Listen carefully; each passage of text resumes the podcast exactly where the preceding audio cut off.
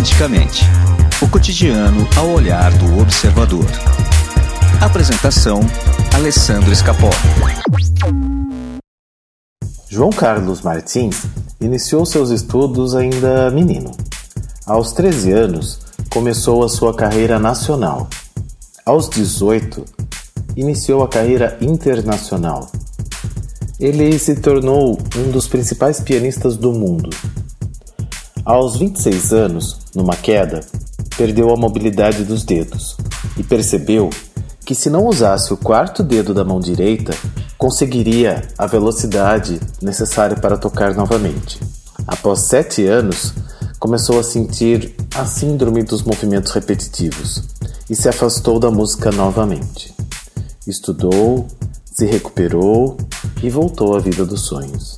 Em 1995, saindo do teatro, ele sofreu um assalto com uma barra de ferro na cabeça e teve seu lado direito comprometido. Um ano depois, estava de volta, tocando no Carnegie Hall. Dois anos depois, teve o nervo da mão direita cortado e os médicos disseram que nunca mais tocaria piano. Começa então uma carreira com a mão esquerda.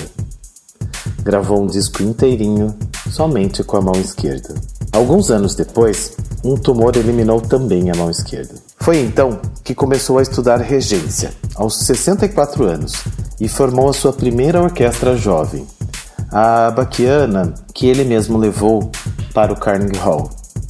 Nesse momento, quando a orquestra dele tocou o hino nacional, ele agradeceu a Deus por levar música ao mundo para o resto da sua vida. Em 2019, decidiu fazer uma cirurgia que o impossibilitaria de vez de tocar piano, inclusive usando apenas os polegares, como ele ainda costumava tocar.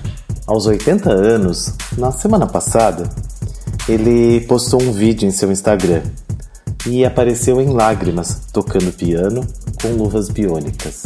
Começa agora uma nova fase da carreira de João Carlos Martins. Jamais desista de ser aquilo que você veio para ser. Bom dia. Levante e vá realizar seus sonhos. Quanticamente o cotidiano ao olhar do observador. Apresentação: Alessandro Escapó.